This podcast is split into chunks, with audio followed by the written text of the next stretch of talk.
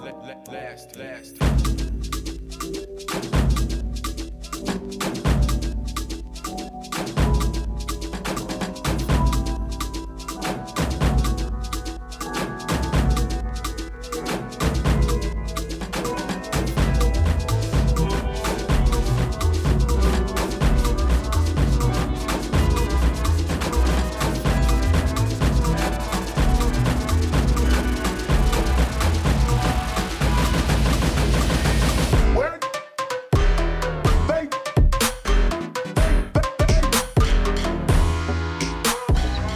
Hey, you know what time it is? Thursday at noon on WHPK. That means it's time for Ergo showcasing strong young voices from Chicago and beyond. I am Daniel. Damon is on his way up to the studio with our very special guest. You know, it gets a little rainy. We get after louder than a bomb. People start getting a little sleepy. I know I was myself as well. So while we're still getting settled, we're going to take a couple minutes. Uh, we're going to play a tune. You know, we do a lot of talking up here. Might as well let some music do the talking for once. So here, doing his cover of Kanye West's Family Business, ergo favorite Chance the Rapper with Family Matters. You're listening to Ergo WHPK.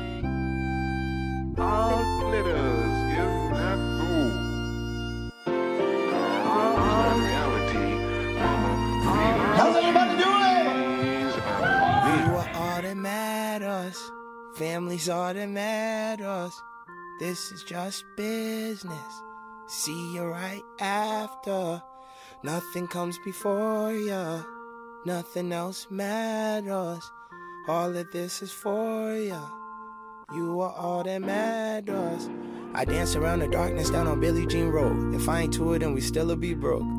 Thought I got the formula, bon appetit. I gotta beat in case my baby Baba ever leak. Wise beyond my years, but way behind my peak. You gotta eat. This is step to my princess. Point of interest. Fourth and interest. Hallelujah. The kid grew up. The crowd cheer. The child booyah. Mic drop. I walk home. I don't care about.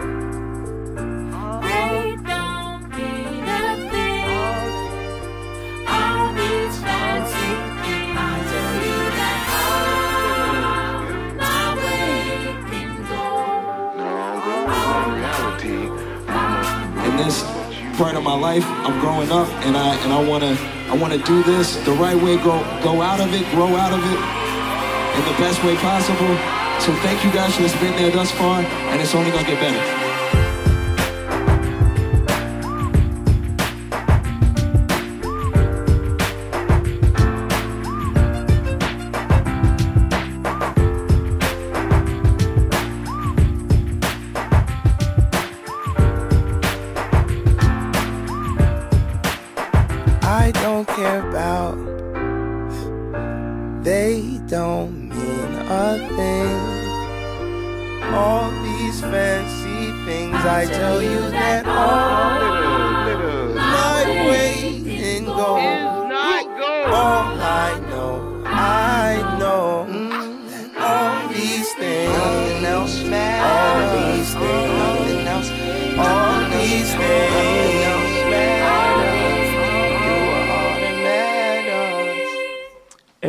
we're back here on Ergo WHPK, and we finally have the whole family up here. I already introduced myself. Why don't you, as always, reintroduce yourself? What's good, y'all? It's Mr. Late with his homework. Damon himself. We are in the building. it is a rainy, dreary day in Chicago, but I am happy to be here, happy to be alive. And much love to all of y'all. Absolutely. Uh, the uh, the dog ate your car to get here on time. Um, any uh, community announcements you want to do up top? Nope. Shout out to Lighthouse, 53rd Street. Much As love. always. Couple quick things. Uh, one of the best recurring events in the city, Styx' Jam Night, uh, with musicians from all over the city. I believe there's one tomorrow night. Check his Twitter, Styx James, for that. Uh, party Noire on Saturday at the Promontory. Always a great time. Come through for that. It's a day party. Uh, and then it was, eh, we'll talk more about that next week. That's all I got. Uh, and I was just playing. If you identify as black and you are 18 to 35 and you want to fight for liberation, rock with BYP 100. We are having an orientation this Saturday. If you want to be a member, hit me up on Twitter if you want more details. I am Damon underscore AF or Facebook or one of them type of joints because we're not trying to tell everybody where it's at. You're clinging to the underscore for uh, Yeah, yeah, man. It's it's an intentional break before April Fools. People need to like know what it's for. you know? one day I feel like I'm just campaigning. I'm lobbying here. I don't to be known as Damon Aff. Yeah, yeah. There you go. Why don't you? You want to? All right, yeah. Let's uh, make a transition. We have a guest here, That's and I am way excited. we make transitions. Yeah. Here we go. Let's let's make a Let's transition. make a transition. I am excited. We have a, a very special guest here. Uh, we we are finding her in this space at a very interesting time on her journey. Everybody makes some noise for the poet Iman Loren. Oh, I should say my name right. I love that. I tried. I was nervous, No, but I'm glad that I did it. Yeah. I see you. I see What's you. the uh what's the common mispronunciation? um Lauren?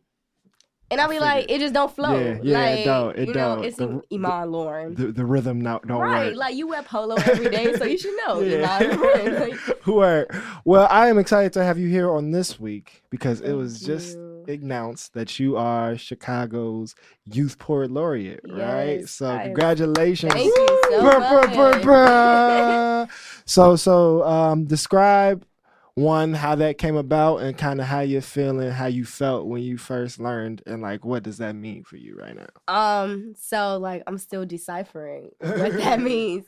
Um, but it's basically it came about. I started in Louder Than a Bomb, all four years of high school. I've been writing since I was in fourth grade, and um, it's just the work. You just always got to remember the work and remember the purpose that you're trying to succeed in in finding your purpose. And you know, honestly, I can say that I'm just blessed and always stay humbled and grateful. That's what's up. I'm excited because um, it feels like this is a, a cool time to talk to you because this is like right before, like right, you were starting to get into like your lifelong work and as you're headed in your ascension. Um, so I think it's gonna be cool. Like when you listen back at this, how how old are you if you don't mind me I am 19. And when you listen back to 19 year old Iman, this is gonna be cool. So so what is like the who decides how how do you get chosen to be a youth poet laureate? What does that even mean? so um School Friday. Friday at the Metro, uh myself, Rick Wilson, the Set It Off Cypher, we all opened up for Chuck D and DJ Lord of Public Enemy. And as I'm doing my piece, Kevin Cole, Uncle Cole, shout out, his birthday was yesterday. um, he just uh, announced me that a, a panel of Chicago's artists, um, they just came up uh, with a new a new project, a new a new award. Um, poet laureates are known. Rita Dove was the first, I believe she was the first African American to win poet laureate. So this is something big that I'm setting a big trans, uh, especially to be a black queer non-binary woman. Like it's amazing that I could set this first trend for the youth. And um, so I the rewards that come with this is a plaque. Ooh. And Bang, I bang. get A, a, pla- book. a platinum plaque. I don't know. We're gonna call it. We're gonna put some platinum on there. Spray paint I'm a that spray paint painted silver. gold. and um, I get a book published by Mahogany L. Browne. That's crazy. yes. So Wow. yes. So first off, congratulations. Thank That's you. amazing. And and I think Damon, you captured it right. Like it feels like it's that moment right now where, uh, not that it's all potential because like you said, you have been putting in the work, but it's like okay, you're ready to take that step. At least that's what it feels like from the outside. Is that kind of like like. It's- It's tough to have the distance for yourself to be able to assess that, but is that where you feel right now? You're like, okay, now let's go. Yeah, like um, because that's how I always felt. Mm. Like True. right, I've always felt like you know, like you just gotta keep going. Especially like when we were like raised in systems of Chicago public schoolings that I dropped out of, but Mm. got my diploma because I was like, True, "Mm, true, nah. sometimes.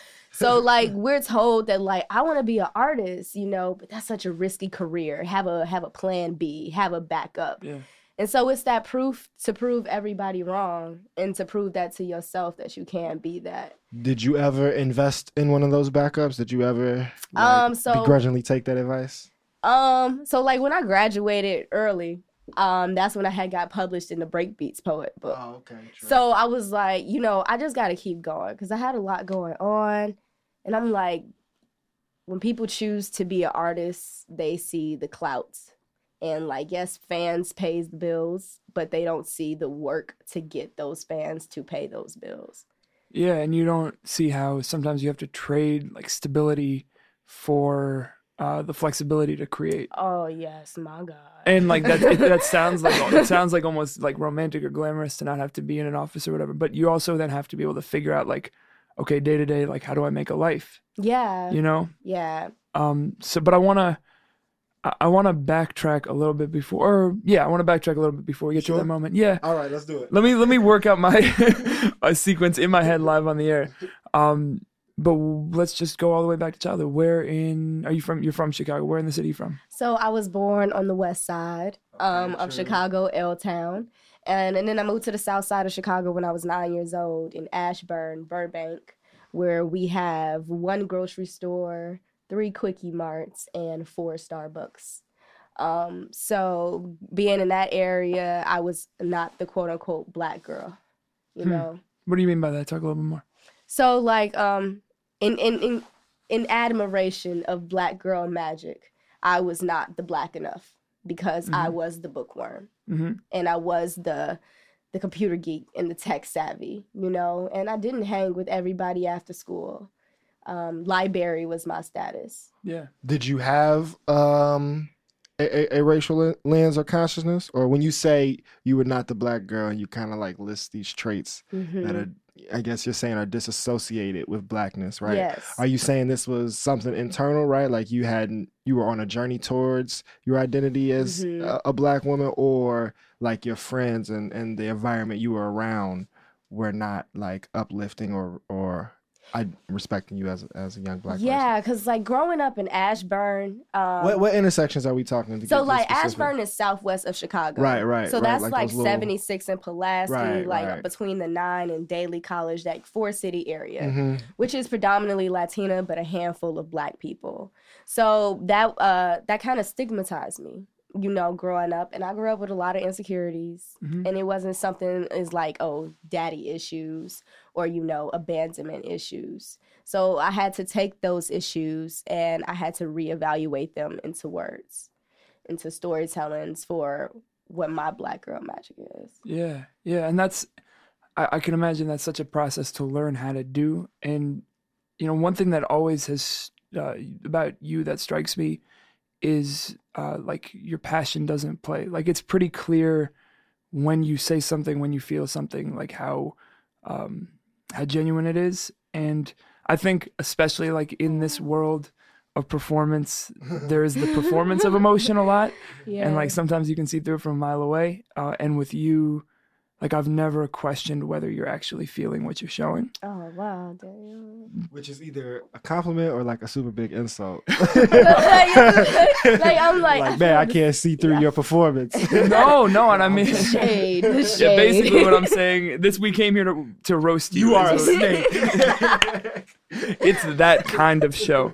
No, but I, I I think like the the ability to stand on a stage or even on a on a page to be working through those feels in art um, is something that I think you do very well. But I, I can imagine that it takes some time learning to be comfortable with that.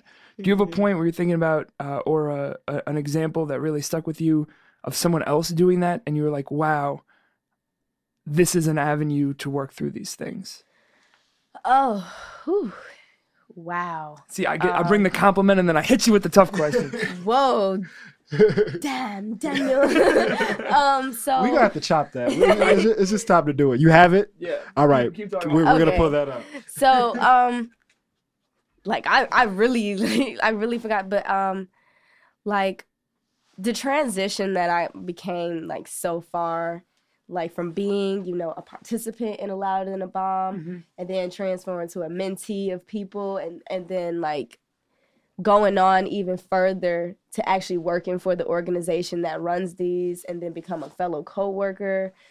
I just constantly learn. And the one thing that i know is that i know nothing at all. So i'm always willing to prepare like willing to learn. But my mentors who are like my friends Shout uh, them out. Jamila Woods, Nate Marshall, Fatimah Asghar, Jacinda Bully, Jaquanda Viegas, Kevin Coval, my, my uncle Kevin. Don't nobody else call him uncle. um, Some people call him grandpa, but I know, but like it's it's a it's a big family. you know what I'm saying?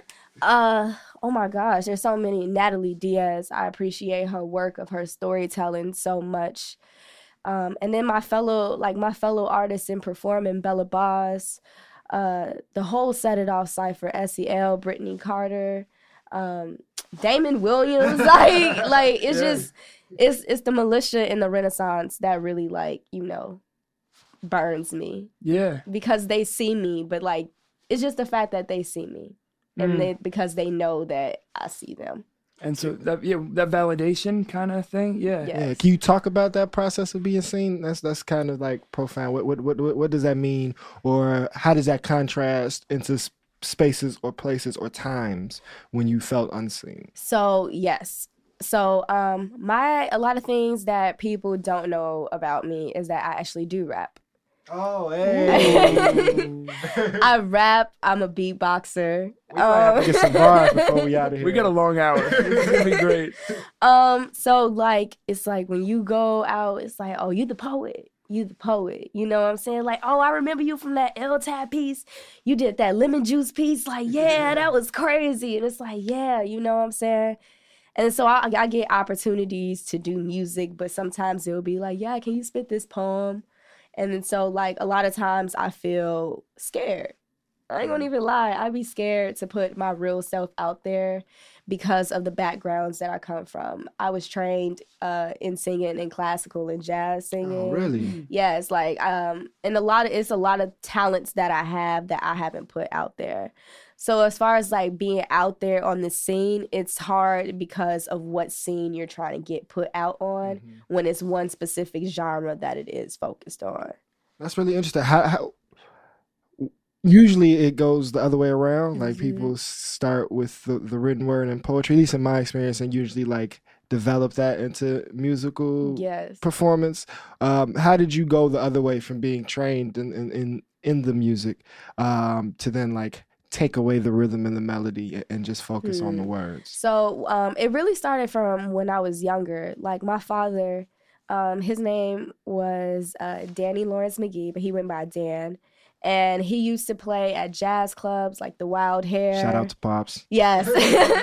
and um, back before R. Kelly was pedophiles and whatnot, he used to play um, him him R. Kelly. Or before we knew. Yes. Yeah. Um, R. Before Kelly. before R. Kelly the pedophile was re- was before that dropped. before that Yeah, was like way before. Like, We got some R&B started earlier. this is what I like. um, we my- should just change the segment to beef with R. Kelly because that's what it's become every week. Shout outs to Aaliyah for dealing with it. but um, yeah, like him and my dad, they used to play together, and my dad, him and Chaka Khan were real close in high school, and so I got that musical from him. And um, when he died, it was sort of like a void that I was just missing. I'm sorry to hear that. Yeah, it was a long time ago. I When- appreciate it. and we can go as obviously as far into this or not as you want. But when, when when was it that he passed? So he died when I was six years old. Mhm. I was living. This was, uh, I would say, about 2003. Mhm. Um, I was nine years old on the west side, just about to move to the south side of Chicago. And I have vague, very, very vague memories. Like we used to do shifts. One one weekend I was with my grandmother, and then the next weekend I was with my dad. But then my nana died two years before he died. Mm. So the family was just very disconnected and then it, it it it just transferred onto problems with my mom and then problems with myself so i was lonely Yeah, and depressed and in a black community that don't exist. Yeah. that's uh quote unquote white people issues or that's issues that takes money that we don't have. Were there moments where you brought those feelings or like a little bit of awareness about what that was to someone and they dismissed it directly? yes. Um i've had mentors who i felt like have dismissed me completely. Um and also like just the system Mhm. that we are that we are caged in to to fail basically Right, Like- but specifically with that feeling of uh, whether it's depression or you know Or just needing help. just yeah that feeling of yeah like who can i go to who can i turn to and ask for help and be vulnerable in doing that like um yeah i think it can either i mean you ju- you you tell me like is it something that's like a person literally saying to you uh no or is it this feeling that you can't even ask Um, it's both in a sense because like uh with my mom, it's always you know what happens in this household stays in this household, Mm. and so when you take that and you take that outside, that transfers to I can't tell anybody. Mm. And so when you do say something, it turns into, oh, you're being abused at home. And then DCFS gets involved. right And so you're shut quiet again. hmm. yeah so how do you think about that in your art making are these things that you have worked through in your creative process like is that an outlet that felt safe to do that Yes. I'm so blessed to have the confidence to keep enduring Mm. in my artwork ever since the third grade Hmm. because it's got me here. And one of the most things that I learned recently is to take my culture that might not have been, you know, everybody's upraising in culture. For example, like hip hop. Some people might have been raised on like real old school hip hop, like, you know, like Heavy D, Big Daddy Kane, you know, like Coolio. Like I had those cassette tapes, um, but I grew up on the samples Mhm. that made those beats. And- And that was my hip hop. Yeah So I learned to take that of my culture and transform that into my words. Mm. Yeah. What do you mean by that? That's super. That's a super cool idea. What do you mean by that? So like um something that like uh someone asked me what my artistic statement is. Mhm. And my artistic statement is that I take page to stage pose. And I learned that how the same way that you could perform a poem on stage is the same way that you could perform it on page. So what I like to do is I like to use a lot of, you know, ebonics and urban colloquialisms from our people and the communications that that we talk about the clergies and the trends that we fall under and I try to blame my stories under that in a real subliminal message. Mm, in a way that subverts them. Like, is that the goal to like take those things and try to? I I, I don't. So yeah, that's a that that bringing those two together. Is there a like a doesn't have to be, but is there an angle on that? Like, what are you trying to make out of those words? And this is a super head heavy conversation right now, but yeah. I think like overall what I'm trying to make from my words is this might sound like cliche, but I guess in essence I'm trying to make like not my last story, but a story of others who probably couldn't speak it. Mhm. Because I feel like that's my responsibility like as as an artist and like as a speaker as one is to tell the stories of myself and to tell the stories of those who couldn't tell their stories. And so the best way for me to do that is to tell through my experiences and what I go through and what I feel like a lot of people go through. But I'm gonna tell it through my perspective. So like I like to use um, persona. Um, I like to use, you know, storytelling and a lot of odes to, you know, odes that haven't, you know, odes used to be written, you know, to like ode or love to joy. But I like to bring back, you know, like ode to my Adidas, you know, shout out to KRS One, you know, like, you know, just like re-bringing memory back of of a whole genre to one specific story. Why don't we uh, take a second since y'all sprinted up the stairs and then went right into conversation? we'll uh, we'll catch our breath. Uh, Stefan Ponce dropped this new track featuring Ergo alum The Mind and uh, Julian Bell. It's called Driving. I really like it. We're gonna dance up here in the studio, perhaps. It had me dancing when I was getting ready for the show, at least. Here's Driving, In, Stefan Ponce. You're listening to Ergo WHPK, ErgoRadio.com.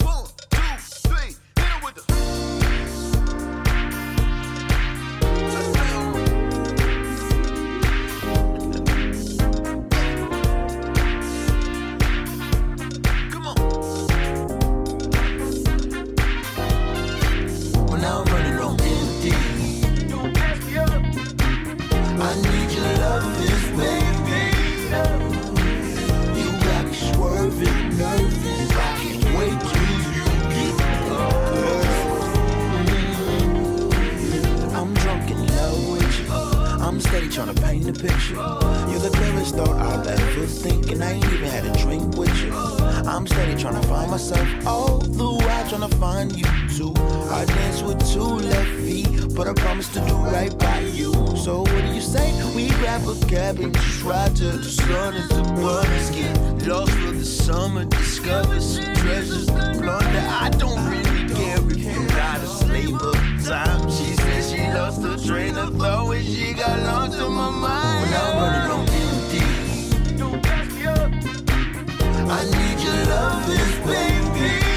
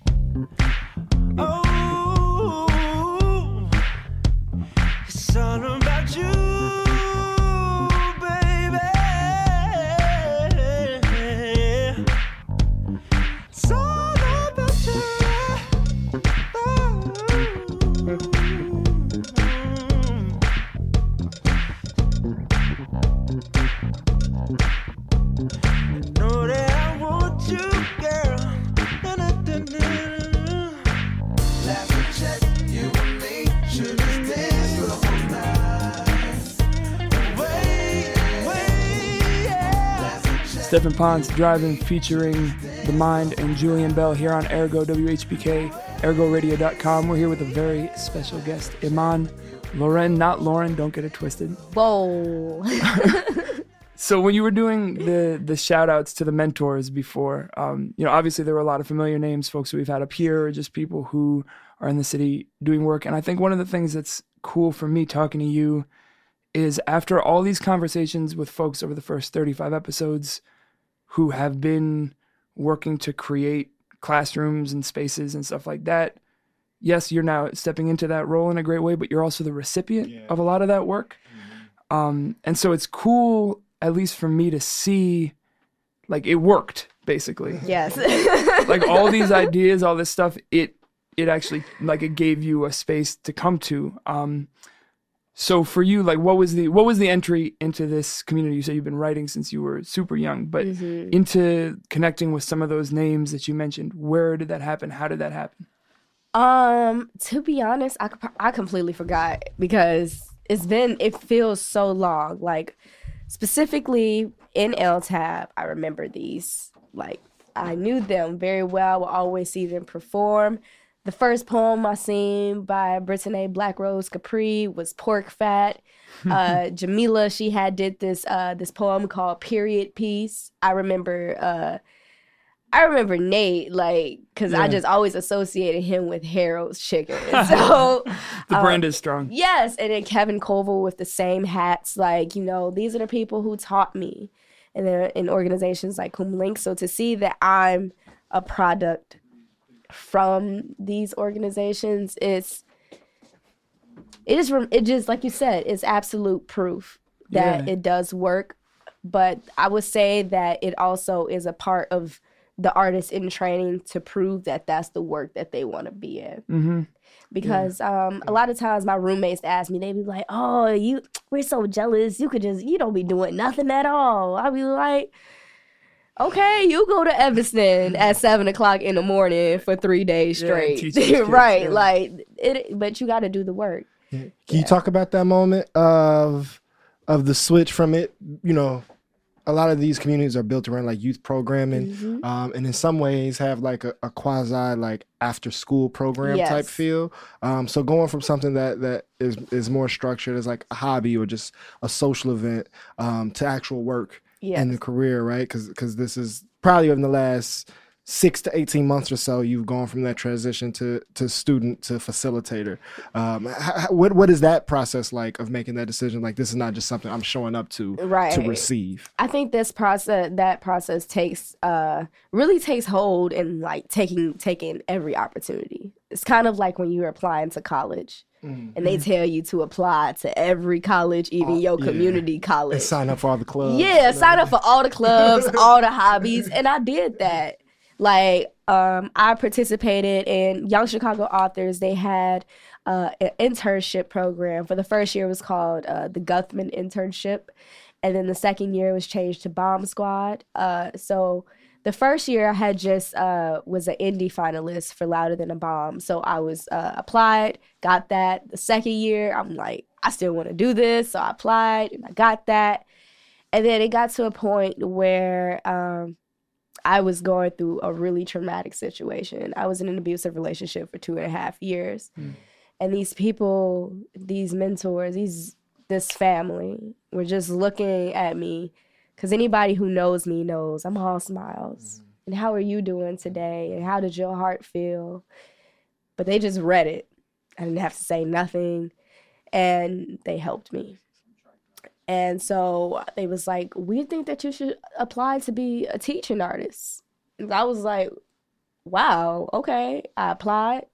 I've done work for two years prior at Ravenswood for following under Kuumba Lynx because I was an apprentice, and then I went to advanced apprentice. shout out Kuumba Lynx. Yes, we get free always. Um, and then I transferred, you know, to an intern, and now I teach for them. Yeah, I mean, so that's one kind of help in that moment of real need and trauma. I and you don't have to get specific with this, but were there other things that went like above and beyond just opening up opportunities for work that were like support that now you look back like, man, they didn't have to to do that. Uh, and then he did, and it made all the difference in the world. Yeah, absolutely. I, I even want to add on to the, the wording of that question. Like, what, in ways that feel comfortable articulating, like, what does that help look like, right? Because there, there are probably a lot of people listening who either need that help or want to provide that help because they see people who are, who are hurting, right? right And so you, you are saying that you are, are the product of being helped and you are in some sense on the other Absolutely. side. So, so what, what does that help look like? that help um it definitely does not look like charity Mm. because uh when i'm a person who who keeps a lot of I, I keep a lot of stuff bottled in to be honest like and it'll it'll take some type of of outside source to get that out but i'm a lot of i'm typically to bottle that in so one thing that i stressed was that i would like to work in this position i don't want no charity case though any check that I receive, I want it because I worked at this gig and this gig and this gig, and I want all of that to line up on my check. I don't want no bonuses. I don't want no extra cash. Like, oh, we just found this. I don't. I don't want any of that. I just want pure, just, just opportunity for me to work. Yeah. Yes, like I, I, I just want to work for it. I didn't want to feel like a charity case because, Yeah. like, I didn't, you know, I didn't, I wasn't open. It was just seen, so it was just spoken to me. Outside of like the the kind of employment dynamic that you're Mm-hmm. talking about right was there any like human connection or or or, or yeah just like the the emotional and psychological help or support that that, that is needed? Because it's one thing to put money in someone's pocket or to provide an opportunity. It's another thing to like actually look them in the face and say are you okay? What do you need right now? Yes, and I feel like that's exactly where the mentorship comes to play. Um, because there's also like a fear of trying to get too carried away with like mentees slash mentors. Um, because I feel like mentees and mentors have a, a deeper connection as opposed to like, you know, student teacher. Um, so like with mentees, mentors, it's like you're my mentor. You can guide me through this. So these people that I shouted out are, you know, our family. Probably the only family that I've I've had since since I was nine years old. yeah Yeah.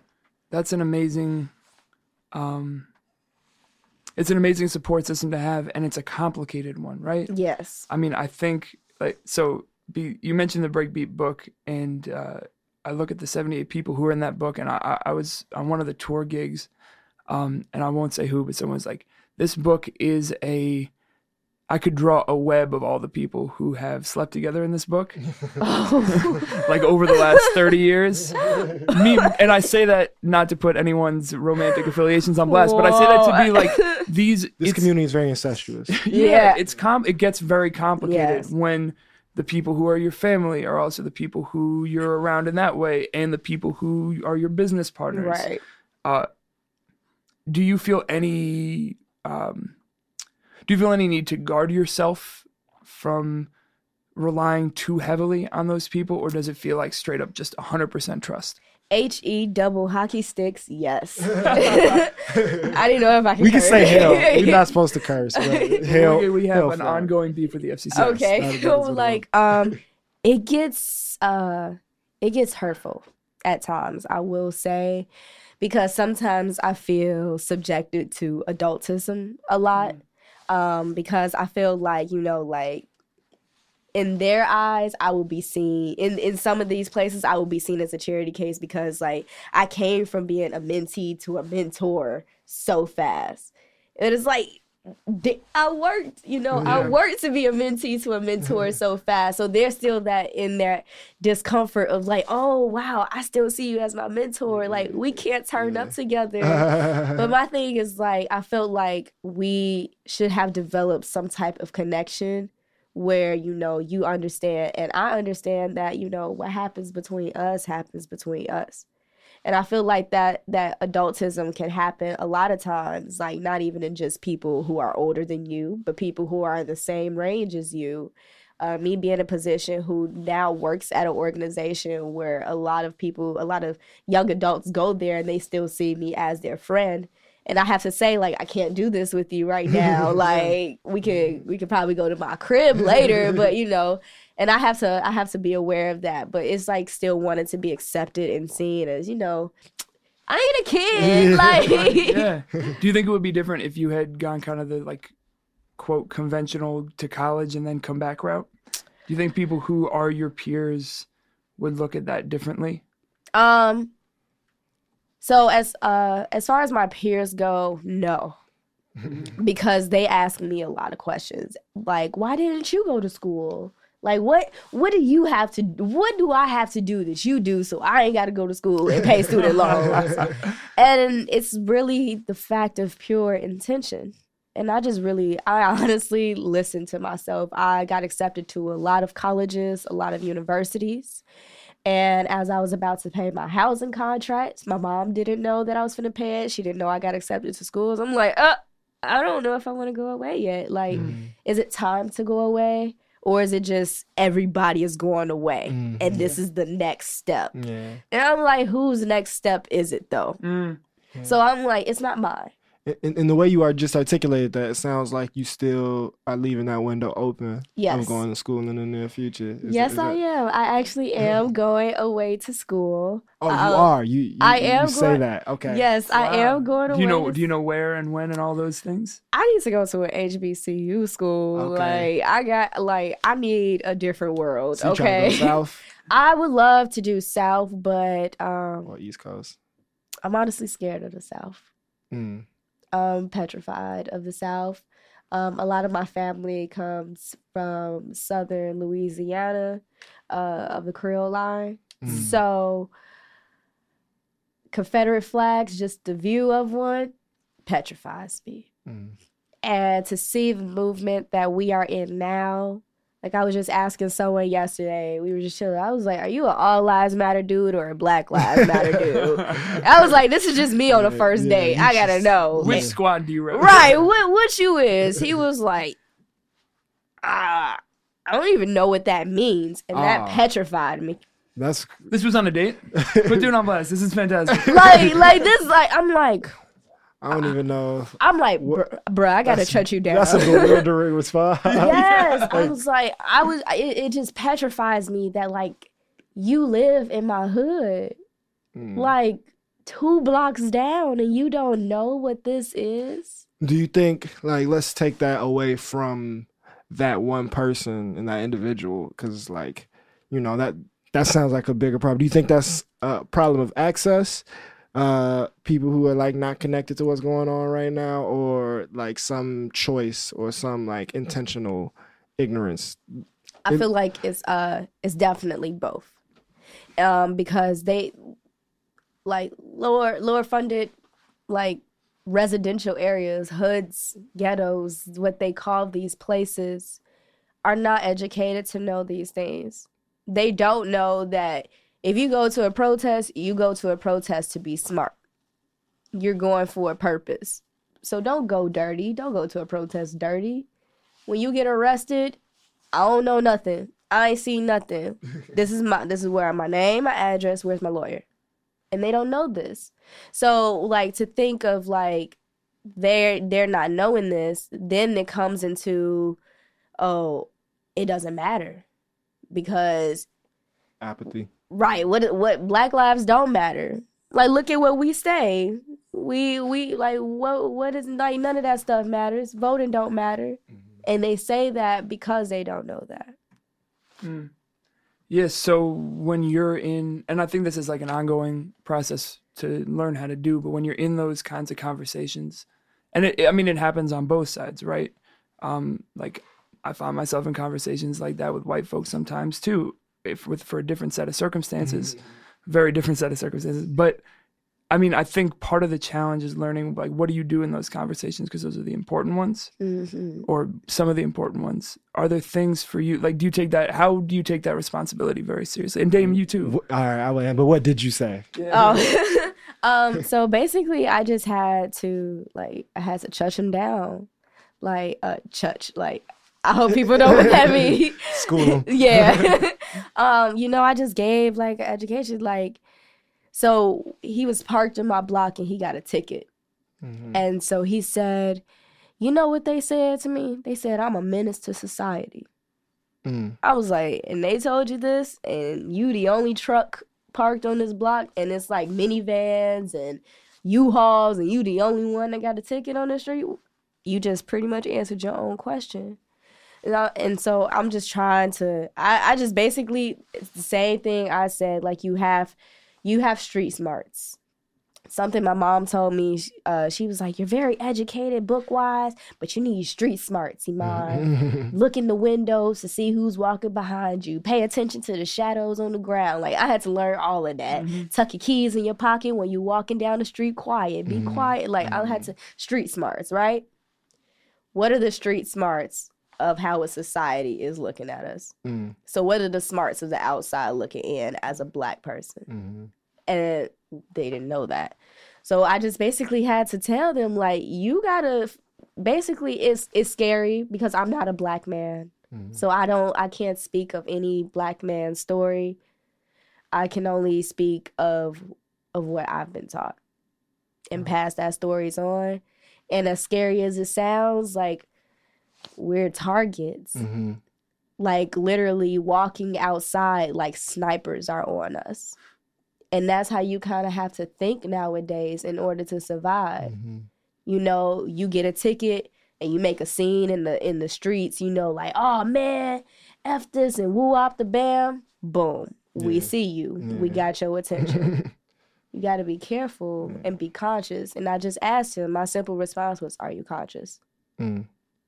Yeah, and, and, and so you asked me how I kind of respond to that, um, and, and, for me, uh, it's about kind addressing the fact that there are like power dynamics to each reality. So before getting too like abstract or getting theoretical or try to like teach people history or you know sound like Farrakhan or some shit, I, I, I, I, I talk about very real things. So in, in that conversation, right? Like if you're talking about the ticket writers, like mm-hmm. why are the tickets there? And it didn't just happen overnight, right? Like there are very specific processes. People invested millions and millions of dollars into making sure that those ticket writers are in that on that block and that those profits go back to downtown or to you know the, the power structures that be so whether it be like education whether it be the police whether it be food deserts right like whatever specific instance we're talking about, just showing that that did not happen, that this inequality, if we want to use that word, uh, was not accidental, was not Mm-hmm. Passive, right? Yes. And is not only based off some long history of slavery or Jim Crow, right? Like there are active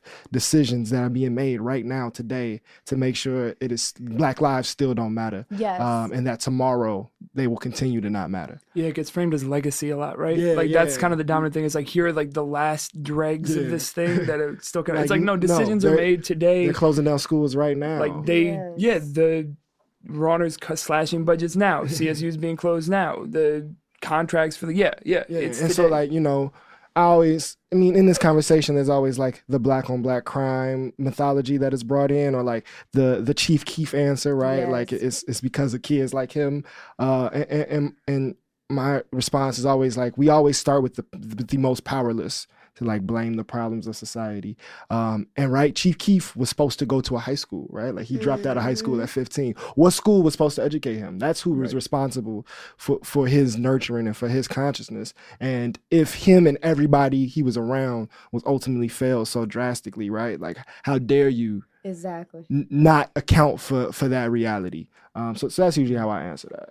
We're- and that's a lot of kids too. Yeah. I mean, like you think about if in each of those, and I'm just saying that like for for folks who are not, yeah, it's just there's a whole background of kids like in every video, and then you can kind of just imagine the way I think about it is like the camera continues to pan out, Right. and, and the, like the the squad keeps Yeah, going. Yeah, it's a whole like mile radius of concentrated poverty, and and that happened by real legislation, by real companies, by real politicians, and they've made billions of dollars from doing this, and they've done it violently, right? Like closing down schools, the police state, food deserts, deprivation. Those are all part of the definition of violence.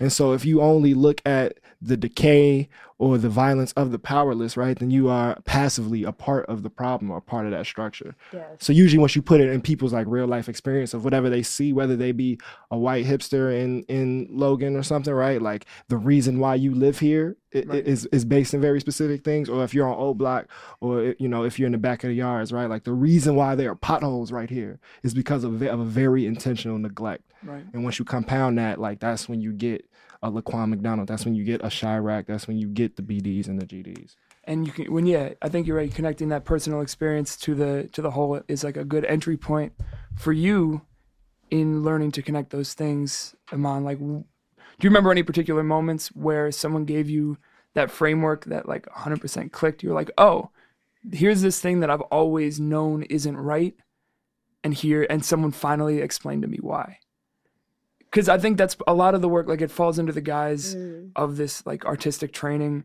and that's a piece of it as well. But it's also like you see over and over again these educators whose names we've been talking about and who we've been talking to the last 35 episodes doing that work of connecting those two dots and mm. drawing that line for young people.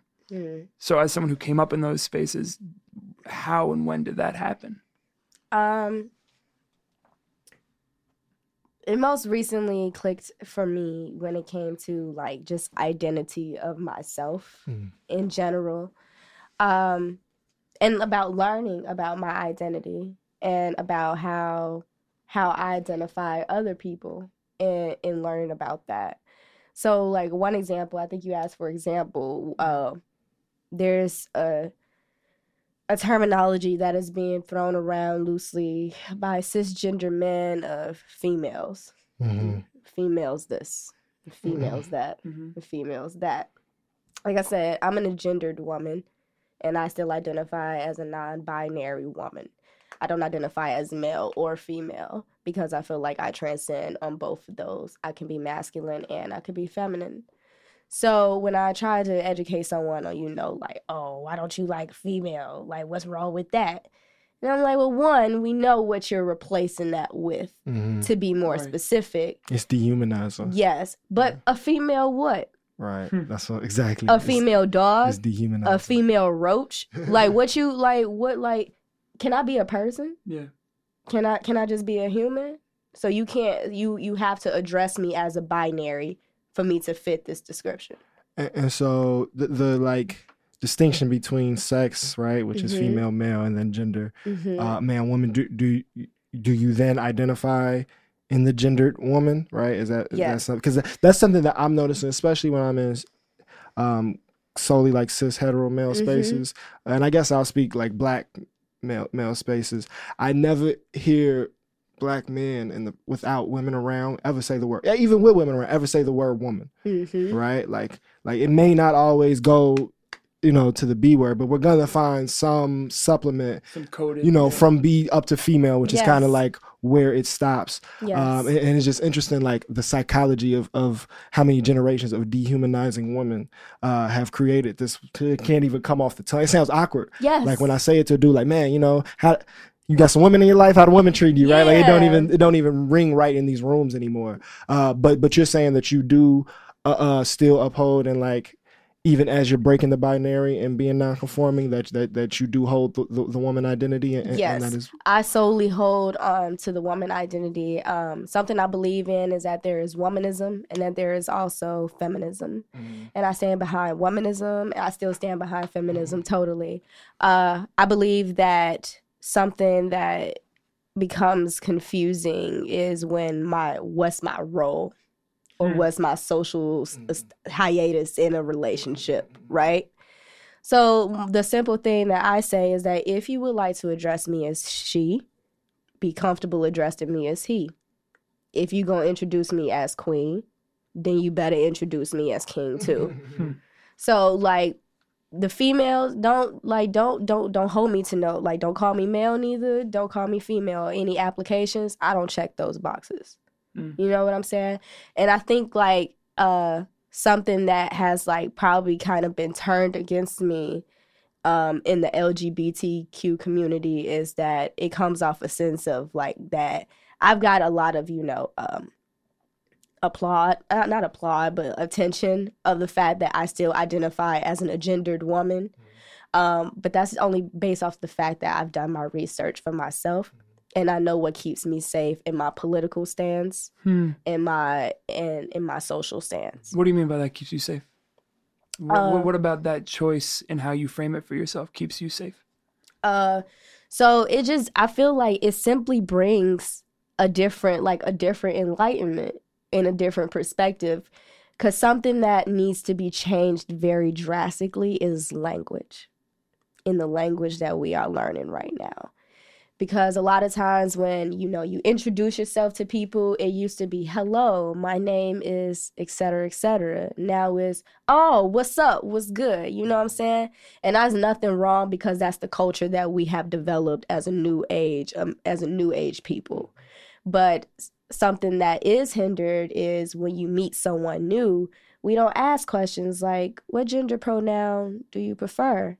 Especially if you see someone who might you know be dressed uh completely different than what their gender might organize them as you will probably just go off the basis and assume that they are a he. Hmm. but we don't ask those questions because we go based off of assumption of sight Or there are like certain rooms where you do ask that, and then you folks go out into the world and like, oh, okay, I did my job asking it in that very particular space, but in the world I can still operate based on those same assumptions. yes Like it doesn't get embodied. It's like, okay, I did my job yes by asking that, and then I can go walk through the world and just reinforce the same assumptions over and over and over again. exactly Yeah. Um, so I, is that something that for you and your thinking? I don't know. I, I, I struggle with this a lot actually in our conversations. Is because the overlap between uh, activists and artists is so strong. hmm I- I, don't want to ever put the burden or assume the burden on someone that in their art they're trying to, you know, make a stance on something or like Mhm. a concrete change in something. But uh, I think one thing that you said earlier that I could see applying here is you talked about how the creative life provides a space for not just working through the painful things, but just working through all the million ideas going on in your head. yeah Is this something that uh, this particular piece of your identity is this something that your art has helped you come to a realization about, or or a, a framework, a language about? It has actually. Um, I have uh, one of my amazing mentors, Avery R. Young. He's um, he's inspired me. Uh, he started this movement of Black, um, And I remember the first time I heard the misspelling of black, it was in Spike Lee's movie Bamboozled. And she said, from now on, we should spell black B L A K, not with the C. And then so uh, my mentor, Avery, he comes along and is like, be black, B L K. So that was one of the things that, like, you know, I I transcended and I took on. So something simple as that, as like a new spelling of something, I put that into my poems. I remember uh, Frank Ocean, like when it was this big speculancy of like, oh, is Frank Ocean gay? Is he bi? What is he? He would switch up his wordplay.